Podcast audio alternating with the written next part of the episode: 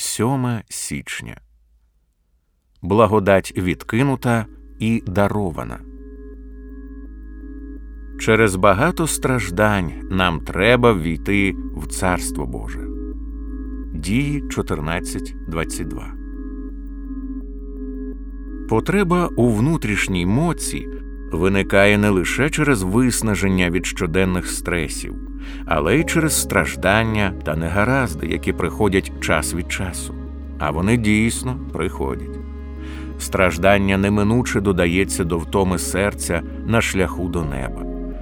Коли воно приходить, серце може затремтіти, а вузька дорога життя здатися неймовірно важкою. І так важко, коли вузька дорога і круті пагорби випробовують на міцність старий драндулет.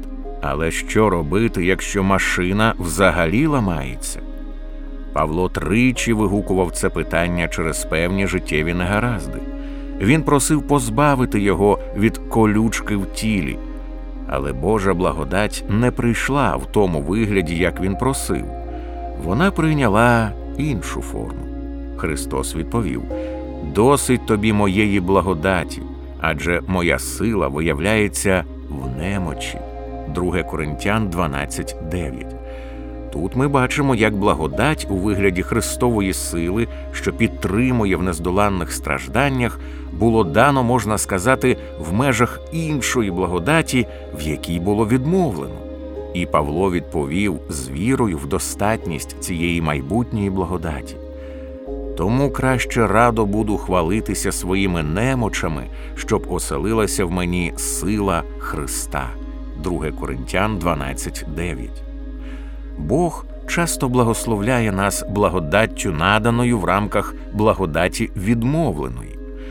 Наприклад, одного неймовірно спекотного липневого дня в нашій машині зламався водяний насос, і ми застрягли на автостраді в штаті Теннессі за 30 кілометрів від найближчого міста. Того ранку я молився, щоб машина не підвела, і ми благополучно дісталися до місця призначення. А тепер машина вмерла. Благодать безпроблемної подорожі була відкинута. Ніхто не зупинявся, поки ми стояли навколо машини. Тоді мій син Авраам, йому було близько 11 років, сказав: Тату, нам треба помолитися. Ми схилилися в молитві за машиною і попросили Бога про майбутню благодать, допомогу в скрутну хвилину. Коли ми підняли очі, на узбіччі зупинився пікап. Водієм виявився механік, який працював за 30 кілометрів звідти. Він сказав, що з радістю з'їздить за запчастинами і повернеться, щоб полагодити машину.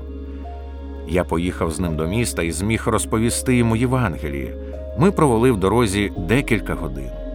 Дивовижна річ у тій відповіді на нашу молитву полягає в тому, що вона прийшла всередині кола молитов, які залишилися без відповіді. Ми просили про безпроблемну подорож, Бог дав нам неприємності, але посеред благодаті, в якій нам було відмовлено, ми отримали благодать, надану натомість. І я вчуся довіряти Божій мудрості в даруванні благодаті, яка є найкращою і для мене, і для невіруючих механіків, і для спостережливої віри одинадцятирічних хлопчиків. Не варто дивуватися, що Бог дарує нам дивовижні прояви благодаті посеред страждань, від яких ми просили його нас позбавити.